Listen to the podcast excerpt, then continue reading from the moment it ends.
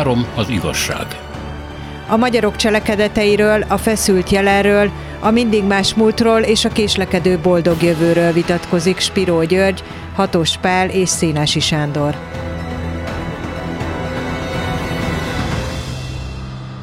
Üdvözlet az uraknak! Hát most, amiről beszélni fogunk, arról, ha még lennénk tízmilliónyian ebben az országban, de már nem vagyunk, akkor tízmillió vélemény lenne, mert ez mindenkiért, tudnilik a foci. Na most én ebből sajnos ki fogok egy kicsit lógni, mert nekem a legutolsó foci élményem az gyerekkoromhoz kötődik. Amikor is a nagyapámmal néztük a magyar-brazilt, ugye ez Angliában a vé bén volt, ahol három egy, így van, három egyre győztünk, és ez volt az első és utolsó alkalom, amikor az én nagyon tartózkodó apai nagyapám a gólnál, nem tudom már melyiknél, fölpattant, átfogott engem és megölelt. Egyébként ez a fajta bizalmaskodás nem volt jellemző a családban, és hát valami elképesztő mámor volt ez nekem is gyerekként, aki igazából olyan nagyon nem focizott, mert én kézilabdáztam, meg kosaraztam. Nektek vannak ilyen hasonló bomba-szerű élményeitek a fiatal vagy gyerekkorból? Hát én előbb voltam gyerek, ugye, és négy éves koromban láttam az első meccset Csepelen, mert apám kivitt a Csepeli stadionba. Apám nagyon értett hozzá, ő, őt hívták a csehszlovák válogatottba, de azért nem ment, mert magyar állampolgár akart maradni, és hazajött. A Brünni Egyetemen végzett, és a Brünni csapatba focizott, annak volt az irányítója. Akkor úgy hívták, hogy középfedezet. Ez a hátra vont középcsatár egyébként, és, és ez a csapat egy-két évvel azután, hogy apám hazajött, megnyerte a csehszlovák bajnokságot, és ez a csapat adta a gerincét a, a világbajnoki ezüstérmes csehszlovák válogatottnak.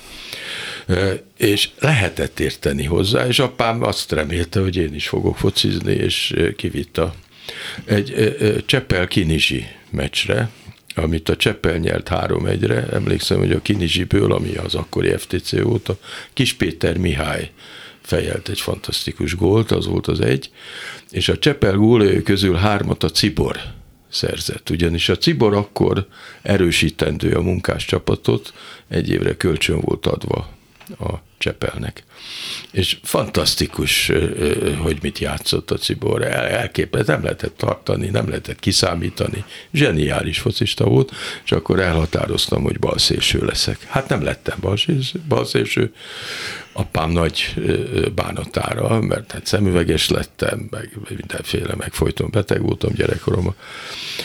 De hát aztán elég sokat jártunk haláláig meccsekre, és mindig öt perccel előbb meg tudtam mondani, hogy ki fog gólt lőni, és körülbelül hogyan. Lehet hozzá érteni ugyanis. Mert ez igazi stratégiai játék, ez igazi nagy találmány, ahogy kialakították, és tulajdonképpen azért nagyjából változatlan maradt több mint száz éve, és rendkívül jó játék, szóval egyáltalán nem véletlen a népszerűsége a világon. Pali? Nekem is nincsen sok személye, vagy Gyuritól eltérően nekem nincs ilyen személyes élményem, engem apám nem vitt ki, különösebben nem is, nem is forszírozta, én úsztam, aztán vívtam, azt valószínűleg egy ilyen arisztokratikus sportnak tartotta, hogy abban, abban, abban próbálkozzunk.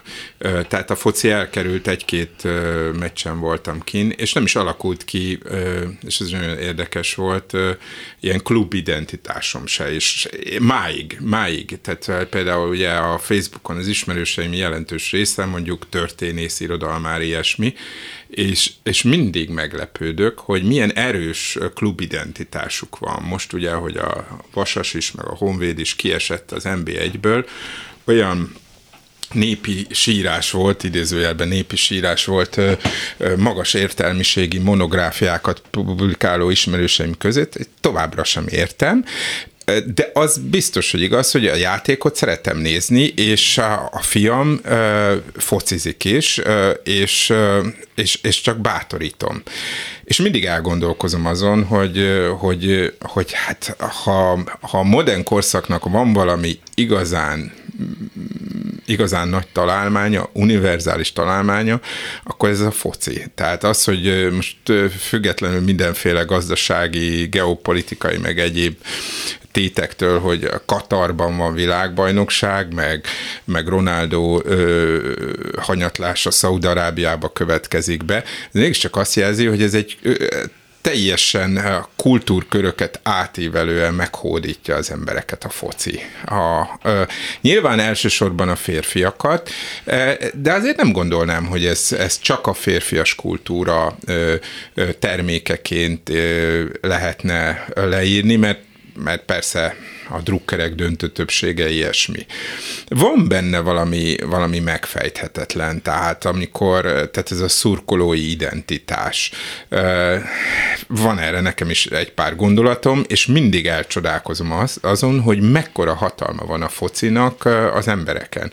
Talán egyszer veletek beszéltem arról, hogy amikor még Balassi Intézetben voltam, és az isztambuli nemzetközi könyvásáron vendég volt Magyarország, és hát kiváló írók közül az azóta elhunyt Esterházy Péter és a ma is remek műveket alkotó Darvas László leült ott egy kisebb körben, ahol teljesen szabad volt a társalgás, és majd két órán keresztül csak fociról beszélgettek. Előbb-utóbb már csak ők beszélgettek. Tehát, hogy, hogy és látszott, hogy semmi műmájerkedés nincs benne, hanem az igaz szenvedély lovalta be mindkettőjüket a foci taglalásába. Mondom, akkor én azt gondoltam, hogy hát valami világszinten, hát hol volt akkor a magyar foci mondjuk kétezer-tizenötben,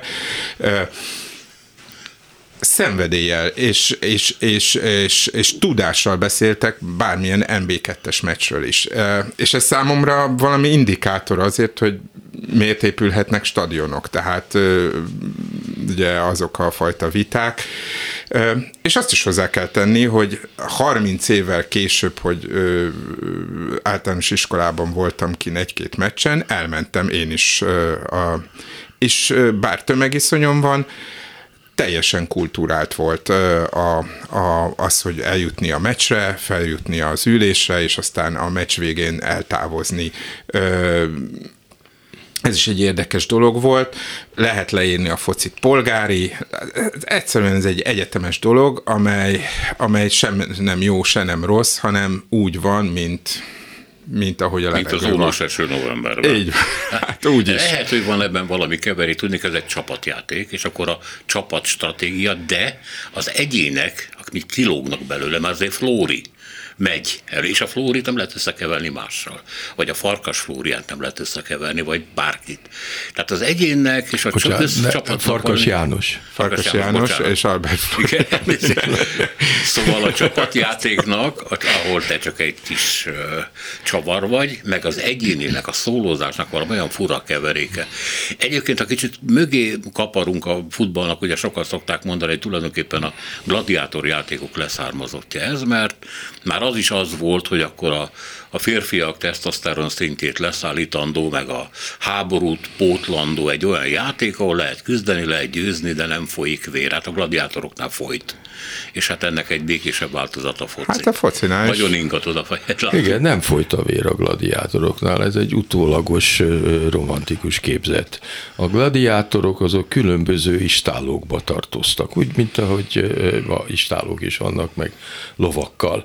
Hát meg foci csapatok, és ugyanúgy vigyáztak egymásra a különböző edzők alá tartozó gladiátorok, mint ahogy azért ma is elég nagy ritkaság, hogy megöljék egymást a futballpályán, vagy a, vagy a, a box során.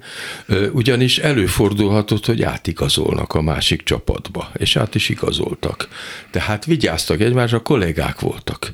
Ez körülbelül olyan, mint a középkori háborúk, amelyekben ha négy vagy öt zsoldos meghalt, akkor az már nagy vérontásnak számított, mert azok is vigyáztak egymás. Ők zsoldos katonák, és egy nagy üzletnek a részei.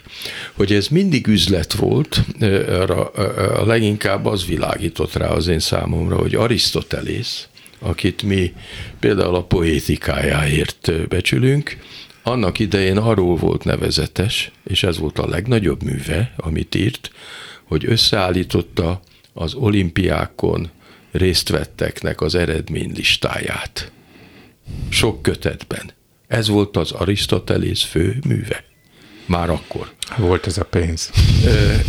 Egyrészt, másrészt volt az az érdeklődés. Igen, pontosan. És hát ezek az olimpiai bajnokok az ókorban, hát óriási tiszteletnek örventek, és hatalmas vagyonokat szedtek össze, és hát nem véletlenül épültek már akkor a stadionok, ugye? Általában a színház mellett épültek többnyire ezek a stadionok, de a stadionok voltak a népszerűbbek, mert azok állandóan üzemeltek. A kocsi versenyek, ugye, hát hihetetlen sztárok voltak a kocsi versenyzők.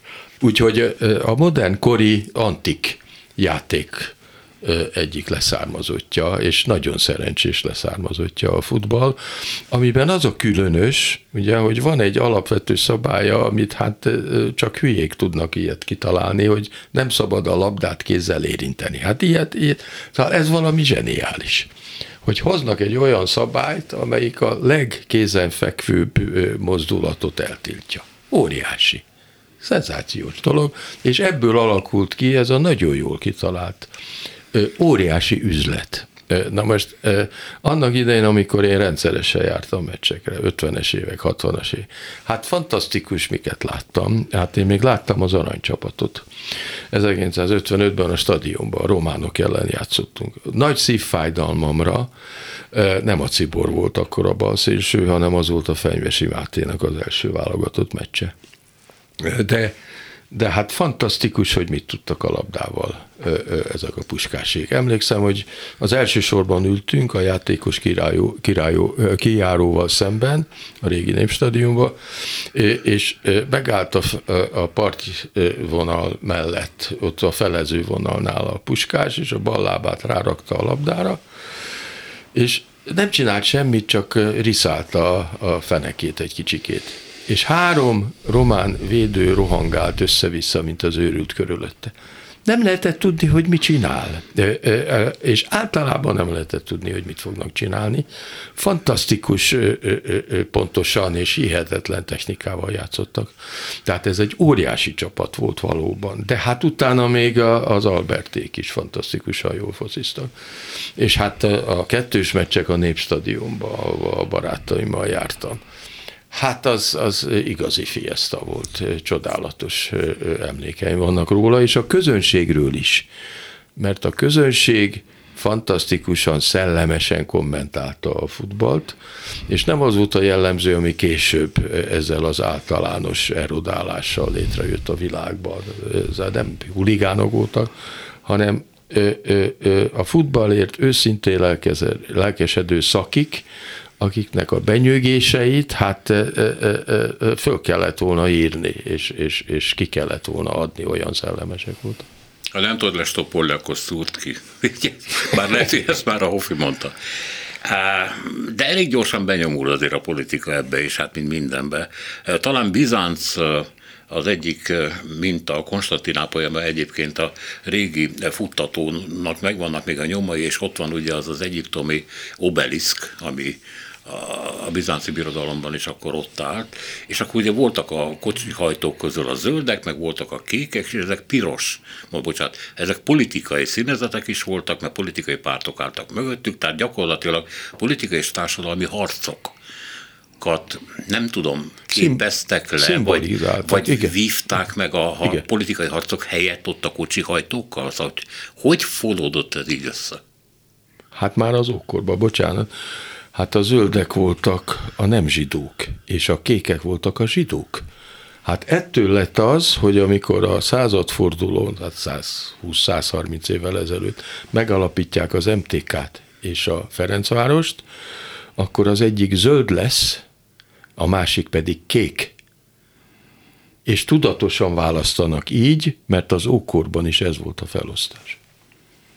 Igen, ez egy nagyon érdekes, ugye, a, a, tehát, hogy, hogy milyen hamar, tehát ezernyolcszázhetvenötben azt hiszem a Vadászati Lapban van az első tudósítás arról, hogy ilyen nagy mulattató ez a, ez a játék, de ehhez képest ezernyolcszázkilencvenhétben el is hoztam, Zeidler Miklós írta le a Millenárison az első ilyen nemzetközi klubmérkőzést, ami ugye a, a Vienna Cricket uh-huh. és a Budapesti Tornaklub között, és ott is ugye, hogy a Vienna az kék-fekete volt, a, a bé té cé az meg kék-fehér, és kétezer néző volt, a legtöbben cilinderrel a fejükkel, és még senkit sem zavart, hogy a kapukon nem volt háló, írja Zeidler, és az, hogy a távolugró gödör homokja a pályán belőle került. Tehát ugye, mert eredetileg ugye a millenárist, amit ugye a e, milleniumra építettek, azt nem a focinak építették, de villámgyorsan átvette, és, és a mérkőzés kimenetele nem volt kétséges, írják a stúdió, vagy a tudósítások, mivel a Viennában nyolc angol játszott, a bé té cében csak kettő, közöttük egyébként az egyik az Arthur Joland volt, aki ugye egy angol professzor volt a Pesti Egyetemen. Úgyhogy, úgyhogy nagyon érdekes, ugye ez a polgári eredete az egész játéknak. A közönség igazán remekül szórakozott, egy-egy gól esett ugye egy-egy fél, fél időre, de leginkább a robosztus magyar védők ötletes birkózó fogásait élvezte. Tehát, hogy, hogy először értés lehetett. Valószínűleg ugye a szabályok ismerete is fokozatosan alakult ki mind a játékosokban, és mind a közönségben, tehát akkor még nem volt senki sem okosabb a, a nem létező videóbírónál, mint ahogy most ezt jobban tudjuk. De De ez hihetetlen, hogy, hogy, hogy milyen gyorsan kialakul, és hát ugye a, a társadalmi felemelkedésnek is egy része, tehát például Fridrich István, aki ugye ezerkilencszáztizenkilencben miniszterelnök lesz, egy puccsal, ugye a szociáldemokrata kormány dönti meg ezerkilencszáztizenkilenc augusztusában, és bár nem sokáig marad miniszterelnök, de, de végig jelen van egy ilyen szélsőséges figuraként a, a, a két világháború közötti politikai életben. Hát ő ugye egy ilyen német származású felvidéki, iparos, gyáros, feltörekvő ember volt, és az első, és válogatott focista volt a magyar csapatban. Tehát, hogy, hogy ugye, ami, ami ugye nem teljesült a jelenlegi miniszterelnöknek, aki ugye rekorder a hivatalában, az az egyik legrövidebb ideig hivatalban lévő miniszterelnöknek már ugye harmincöt évesen múltja volt, hogy válogatott futballista volt. Tehát, hogy, és, és hát a, az arisztokraták közül is sokan, tehát Károlyi Mihály is szeretett focizni és, és gyakorolta. Tehát, hogy hihetetlen, hogy milyen gyorsan ez Ez elterjedt, és az is, hogy ugye például ugye a labda használt, tehát sokáig ugye rongylabda volt a, a döntő rész, és a bőrlabda az, az, az csak a magasabb társadalmi osztályok számára állt rendelkezésre, és hogyha rongylabda, akkor hát olyan nagyokat nem lehet lőni, tehát akkor a passznak, az együttműködésnek, az összjátéknak, sokkal, a cselezésnek sokkal nagyobb szerepe van. Ez mára már természetesen nem így van, de hihetetlen szociális dinamikája volt, és ez nagyon érdekes, hogy a történészek még mindig nem, nem sikerült a sporttörténészeknek ezt úgy beleilleszteni, hogy mennyire, mennyire fontos ez a dolog. Tehát a Tanácsköztársaság idején a legfontosabb az a magyar-osztrák volt. ezerkilencszáztizenkilenc április másodikán az Üllői úton, a Fradi pályán legyőztük az osztrákokat, negyvenezer ember volt, és a politika már akkor is ki akarta használni, ott volt Bokányi Dezső, a, ugye épít, építőmunkásból lett szociáldemokrata, majd kommunista vezető, és megpróbálta a vörös hadseregbe ugye beinvitálni a nézőket, akiket igazából csak a foci érdekelt. De hogy ez, ez nincs benne, hogy negyvenezer néző ott volt. negyvenezer néző, amikor, amikor azért még nem, nem olyan lelátók, nem olyan tribünök voltak, mint most. Igen, ezerkilencszáznegyvenötben ugye hát a Vasas, mint munkáscsapat. Ki volt az elnöke? Kádár János. Hmm. Uh-huh. Tehát ez végigvonul, és utána is hát állandóan politikai kérdés a futball. Hát annyira, hogy az iskolában délutánosok voltunk, amikor hát nem rádió volt, hanem hangszóró, és bekapcsolták a Szepesit a hat-háromról. Tehát végighallgattuk a hat-hármat. Másodikosok voltunk. Hát azért ez valamit jelent, hogy mennyire fontos volt. Aztán együtt hallgattuk végig a, a, a, a a világbajnoki döntőt is, ahol ö, ö, hát meglehetősen gyászos lett a hangulat. Hozzá kell tennem, hogy a mi osztályunk az külön is érdeklődött azért a foci iránt, mert a mi osztályunkban járt a Hidegkutinak az egyik gyereke. Kicsit deviáns gyerek volt, és sok baj volt vele szegénnyel, és állandóan jött a Hidegkuti, és ment az igazgatóhoz, és láttuk, hogy megy be. De, de általában ez volt az érvényes, hogy mindenki valamelyik csapatnak kötelezően szurkolt, és hát természetes, hogy voltak vörös lobogó hívek, ugye em té ká-sok, és voltak kinizsi hívek, akik a, a Fradi.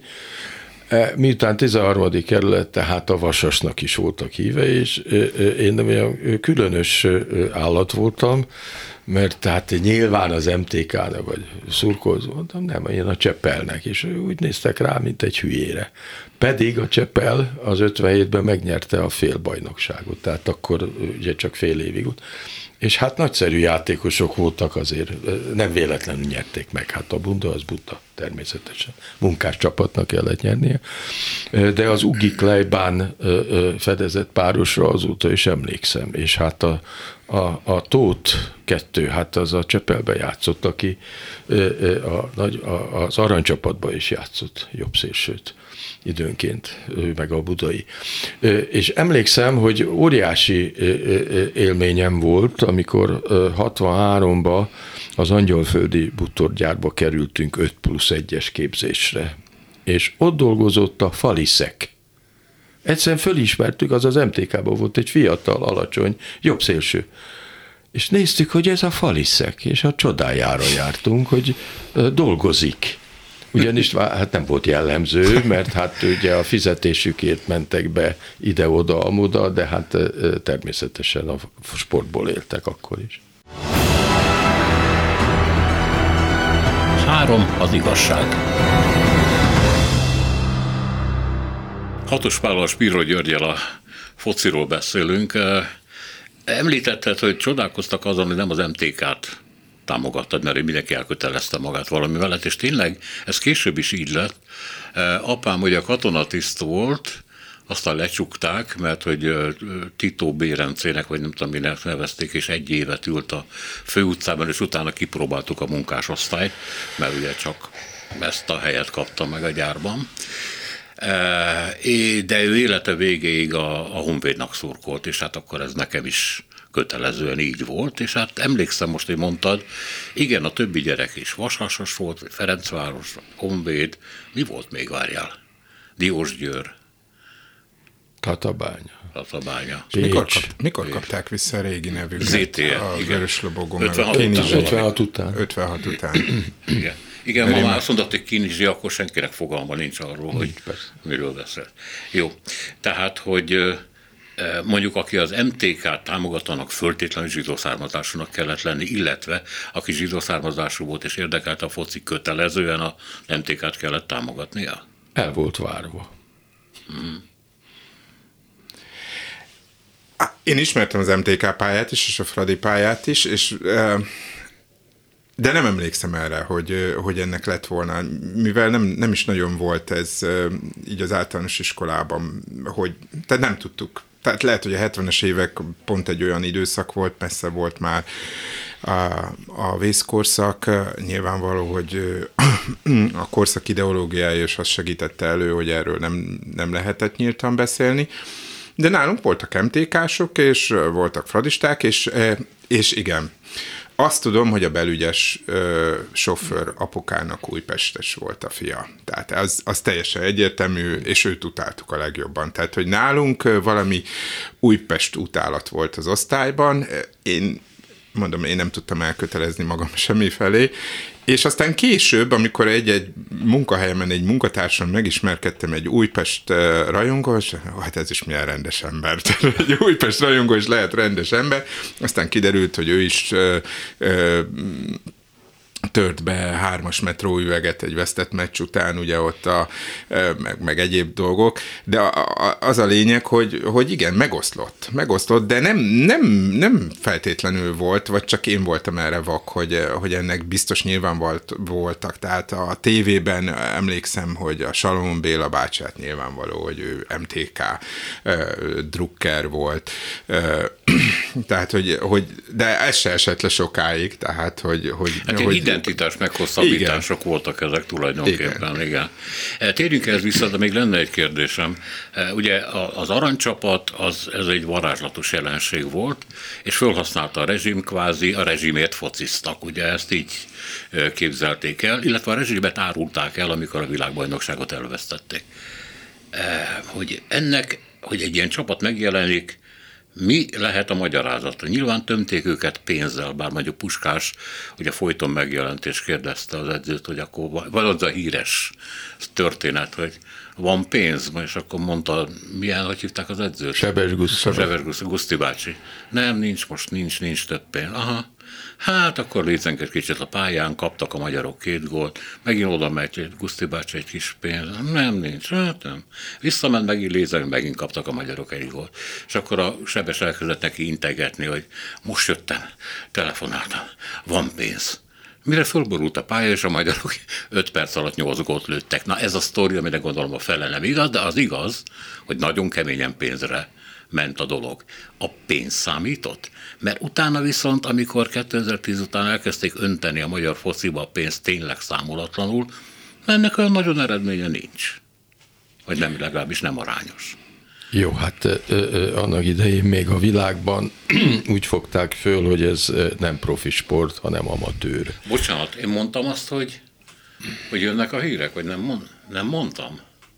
De, mondtad, De mondtam. Mondtad, mondtad. Jó, akkor rendben, bocsánat. Ö, tehát elvileg amatőrök voltak, és azért játszhatott a rendes magyar válogatott az olimpián, mert ott csak amatőrök játszhatnak. Hát ez aztán természetesen megváltozott, és most már mindenki profi az egész világon, tehát az olimpián se követelik meg, hogy egy fillért ne kapjanak, akik csak és kizárólag az olimpiai bajnokságra készülnek, de nem volt olyan nagyon nagy a pénz. Ami előny volt, az az, hogy csempészhettek. És ezzel vissza is lehetett élni, mármint a hatalom részéről, mert természetesen mindenki csempészett, és azt hozták be külföldről, ami éppen eladható volt idehaza, mondjuk orkánkabát, meg ilyenek, hogy akire le akartak sújtani, azt lefogták, mert tényleg csempészett. És hát akkor nem mondhatta, hogy nem csempészett, a többiek is. De azok, azokkal nem volt bajuk éppen. Meg a kis pénz, kis foci, nagy pénz, nagy foci, hát ezt valószínűleg mondta a Puskás, aki rendkívül szellemes ember volt, és okos ember volt, és nem véletlenül ő, ő lett a tekintély, és ő tudott a Farkas Mihályal, meg másokkal beszélni, mert nagyon értelmes ember volt, rendkívül intelligens volt. És hát láthattam a vásárcsarnokba Evet, miután hazatelepült, és akkor ottan szurkolókkal nagyon helyesen beszélgetett, és rendkívül értelmes ember volt. Na, elég az hozzá, hogy tulajdonképpen azért fokozatosan nagyon megváltozott a futball is, meg az egész nemzetközi sport.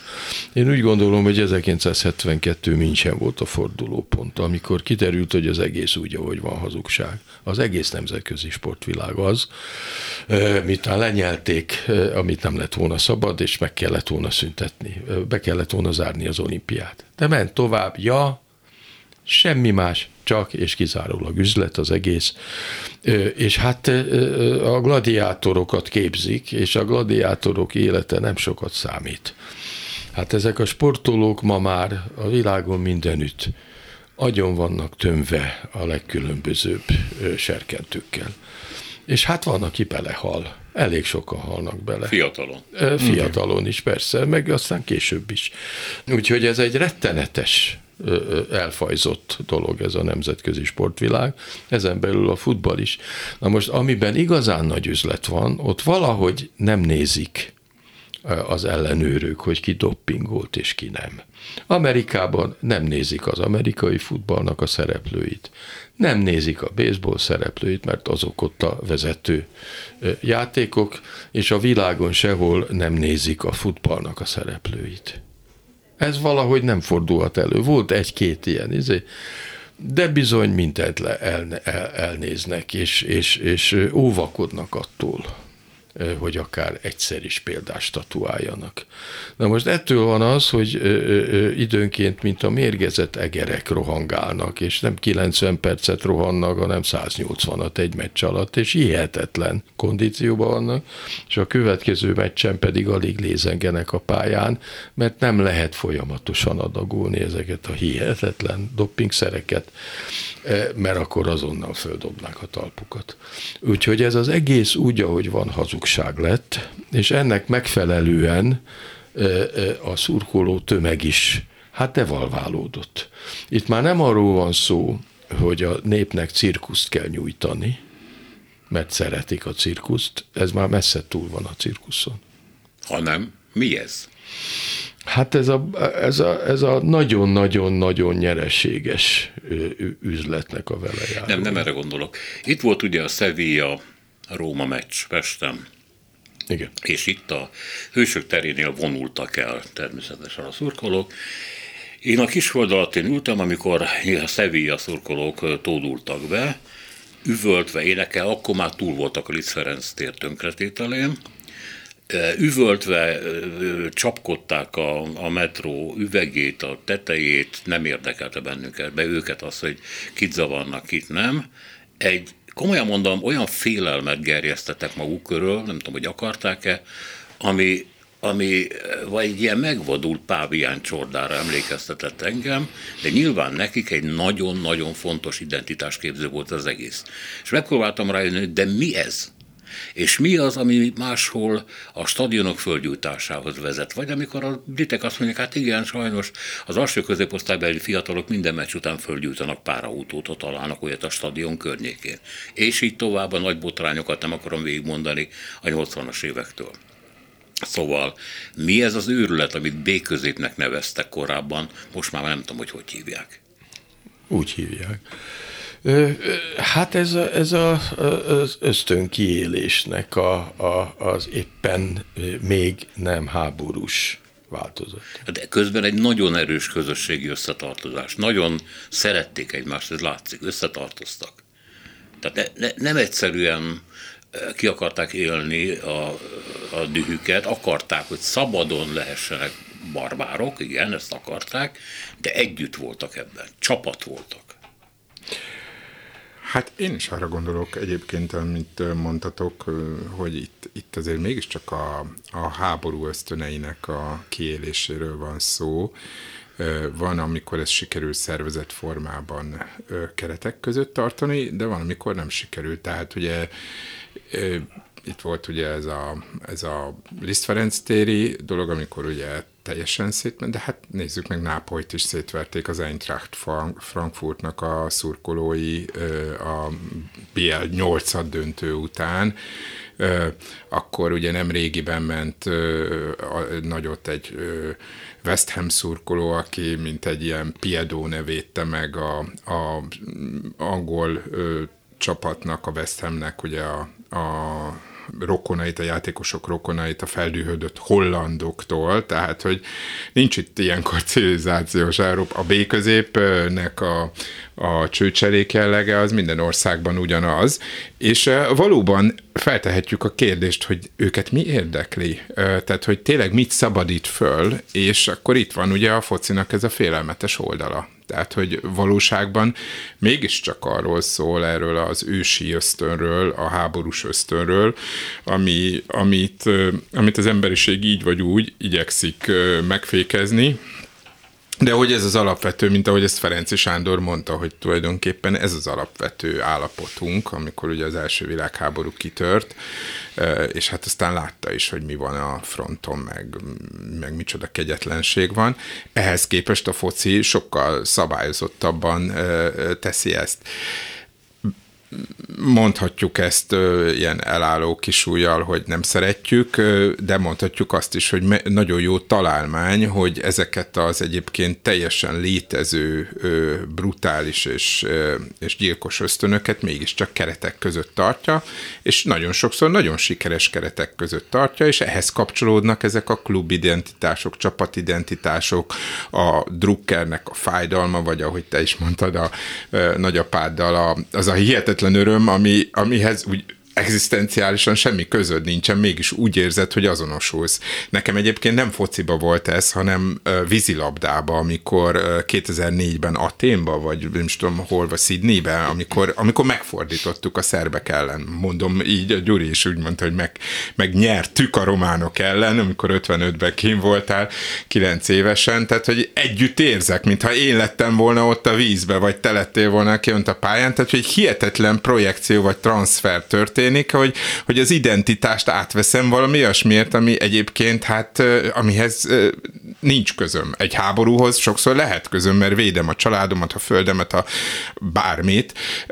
Egy foci az, az mégiscsak egy képzelt valóság, mármint az, hogy, hogy, hogy most feltétlenül nyerni kell, és, és el kell. Ilyen értelemben ez egy nagyon sikeres találmány. Csak azt látjuk, hogy a foci kitalálása óta azért mégiscsak két világháború lesz hajlott, amikor, és nem véletlenül, hogy, hogy ugye a negyvenhatos világbajnokság el is maradt, meg hát ugye a negyvenkettes is. És e- ugye, és harmincnyolcban is mi döntősek voltunk, akkor az olaszok vertek meg, akkor is volt bunda, akkor is, ugye nem más volt akkor a szövetségi kapitány, mint Budapest egykori rendőrfőkapitánya, Dícz Károly, aki ugye a Károlyi forradalom idején ö, jutott Budapest rendőrkapitányi tisztségre, és egy, egy hihetetlen érdekes alak, aki, aki, akit megbélyegeztek, meg, meg egyéb a horthy korszak elején, és aztán mégis felküzdötte magát, de ezt a karrierje, ezt a világ, világbajnoki döntő elvesztését nem, nem élte túl. Igen, de van a foci mámor, a nagyapa, meg a győzelem, a három egy, és van, amikor az élet szól erről. Tehát én ezeknél a szurkolóknál azt éreztem, hogy amikor ők elmennek dolgozni, akkor azért dolgoznak, hogy legyen pénz megvenni a jegyet, meg a sört, és uh, amikor hazamennek, akkor uh, ugye munkába kerül, hogy a családot ellássák, rendben, rendben, de igazából az élet az a stadion kapunál kezdődik, vagy még korábban. Tehát az ő életük nem más, mint ez, ebben a közösségben való élés maga. Hát de ezt mondta Spiró György is, tehát hogy de meg hogy teljesen ez egy folyamatosan benne létezés, igen, nem csak a meccseken. Hihetetlen. Igen. Bocsánat, én véletlenül megismertem két vezérszurkolót, és, és fradisták, B-közép, és nagyon érdekes volt, mint a kettő. Az egyiket ilyen novellaírásra tanítottam, és tehetséges is volt. Igen, ez az élet, de hát hogyha valaki mondjuk az em té ká-nak a szurkolója, hát annak is az az élete, szóval az egész hét arról szól, hogy akkor, akkor lesz a meccs, és mindegy, hogy a második osztályban, vagy, vagy az elsőben, de az az ő élete, hát van ilyen. Hát valamennyien kitalálunk magunknak valamit, amit igazán szeretünk, és amit úgy érezzük, hogy jól csinálunk, hát ők jól csinálják a, a szurkolást. És ez a közösség. Tehát ez egy közösségképző dolog, ez a sport, mindig is az volt, de a szurkoló közösségét képezik. Az, hogy a, a csapat, hát a szurkolók járnak az edzésre is, ugye, és óriási kegy, hogyha valaki mondjuk bejut egy, és pénzbe kerül a Barcelona edzésére, mint ahogy annak idején nézték a A, a Honvédnak az edzését, meg a Vörös Labogó edzését, azok nagy dolgok, és látjuk, hogy ott mozognak a, a szentjeink, ugye, akik hát ilyen apró szentek, de vannak nagyobb szentek is közöttük. És mondjuk velük kapcsolatba jutni egy igazi szurkolónak az óriási élmény. Hát emlékszem az ötös kollégiumban, amikor a Kovács Pista barátom, a lengyeles és történész és költő, meghívta a, a, a Varga Zolit, és többször is meghívta. A Varga Zoli, ez zseniális futballista volt egyébként, és teljesen normális és művelt és értelmes ember volt, és nagyszerűen beszélt, és hát fantasztikus pali volt. De ettől még az Albert volt a császár. az összes kollégista Fradi szurkolónak, mert ő szinte kivétel nélkül Fradi szurkolók voltak a kollégiumban. Na most, ami érdekes, hogy tulajdonképpen azért maga a műfaj, tehát a sportág azért eldönti, hogy milyen őrjöngés lehetséges közben és főleg utána, és milyen nem. Mert eléggé kevés az a kilencven perc. Hát nem kilencven perc, mert negyed óra szünet is van, meg hát tovább tart, később kezdi. Most már a tévé miatt nem lehet. De mondjuk az a két óra. Az alatt nagyon föl tudnak horgadni, pláne közösségben az egyének, és elvesztik az egyéni igen. tulajdonságaikat. Ez egy picit olyan, csak nem annyira, mint a színházban is, a közönség részeként fogadom be az előadást, és nem individuálisan. Ez nagy előny. Na most Amerikában nincs ilyen. Ugyanis ott hosszú-hosszú órákig tart egy-egy baseball meccs, öt-hat, nem tudom, még több órát, és az amerikai futball is állandóan meg van szakítva, akkor újra fölállnak, akkor ugye, tehát az is négy-öt óra. És négy-öt órát nem lehet ilyen felfokozott lelki állapotba lenni, mert állandóan leültetik. És Amerikában a meccs után valószínűleg ezért sincsenek olyan atorzítások, mint ami Európában meg a világon a futballal kapcsolatban előfordul. Hát például a nacionalizmus átvitele, ugye egy, gondoljunk egy román-magyar meccsre. Hát gondoljunk egy olyan meccsre, ahol a román válogatott ellen nem, a, nem is a magyarok játszanak, de a román szurkolók között mégis megjelennek a magyar fóbia félreismerhetetlen jelei. Ezzel nem azt akarom mondani, hogy a románok ilyenek, hanem mindez. Sajnos a nacionalizmus mindegyik ilyen nézőréteget leírja valamilyen módon. És hát, hogy ez, hogy mondjam, hogy kapcsolódik a A focihoz, azt elég nehéz megmagyarázni, hát sehogy. Nem de, attól vagy jó focista, mert román vagy, vagy magyar vagy. Na de hát a politika mindazt használja, ami népszerű. Hát ennél népszerűbb nincsen, tehát használják. De, és erre utaltam egy korábbi kérdésemben, nem olyan egyszerű. Mondom, kétezer-tíz óta iszonyú pénz van a magyar fociban, meg egy korábban nem létező vidéki csapat fölfuttatásában.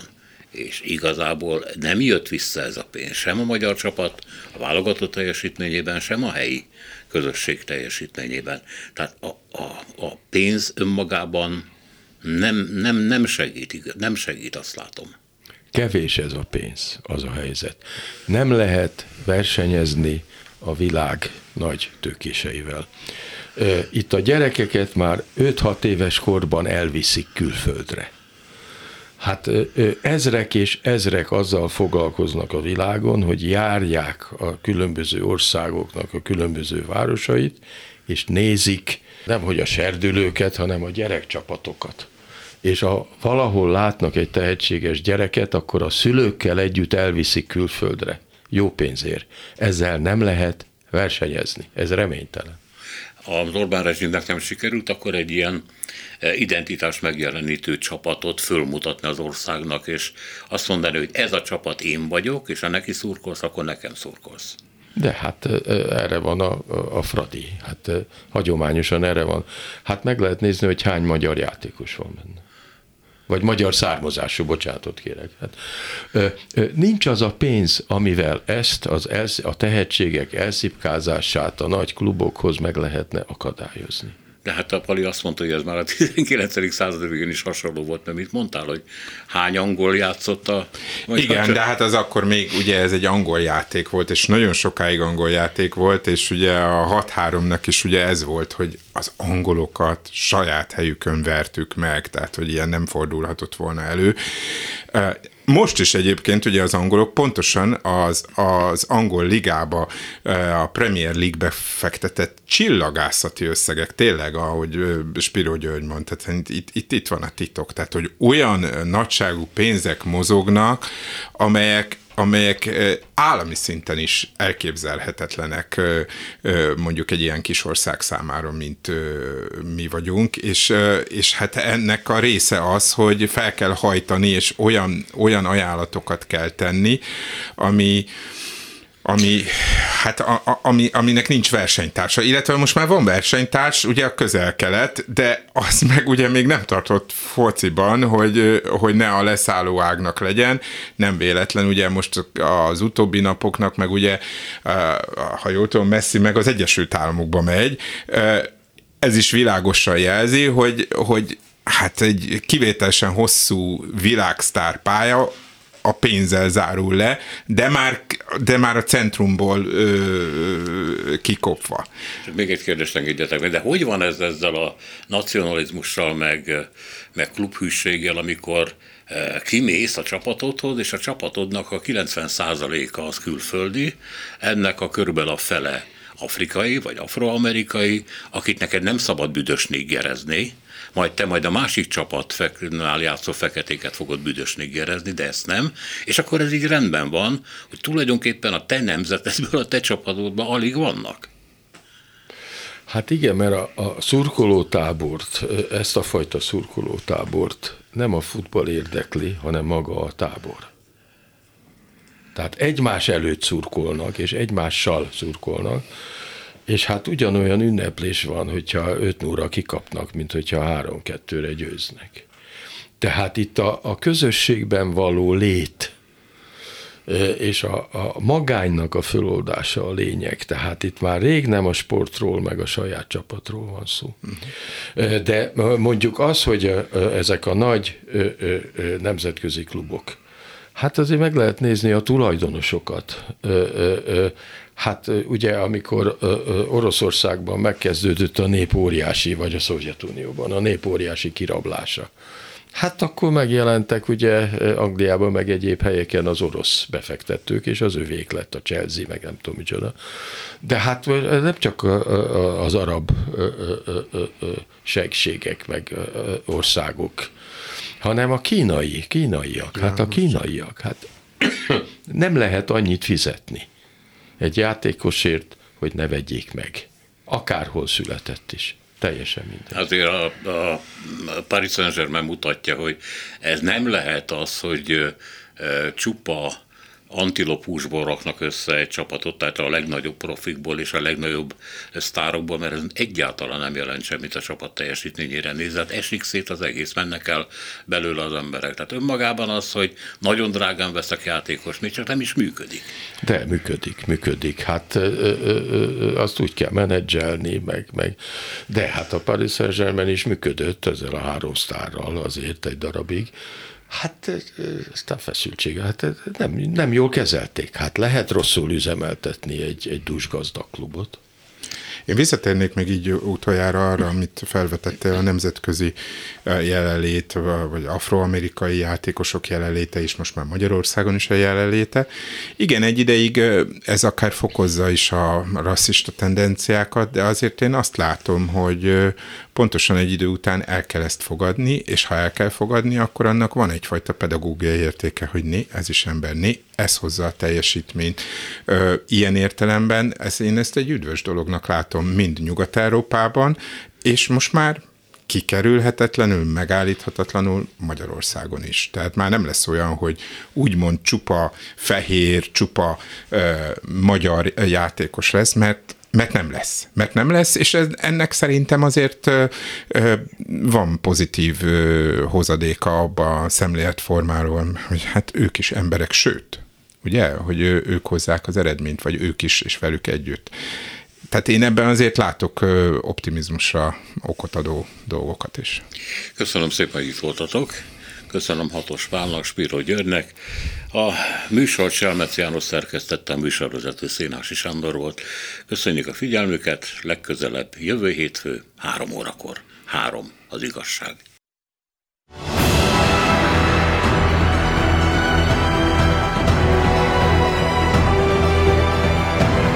Három az igazság. Szénási Sándor műsorát hallották.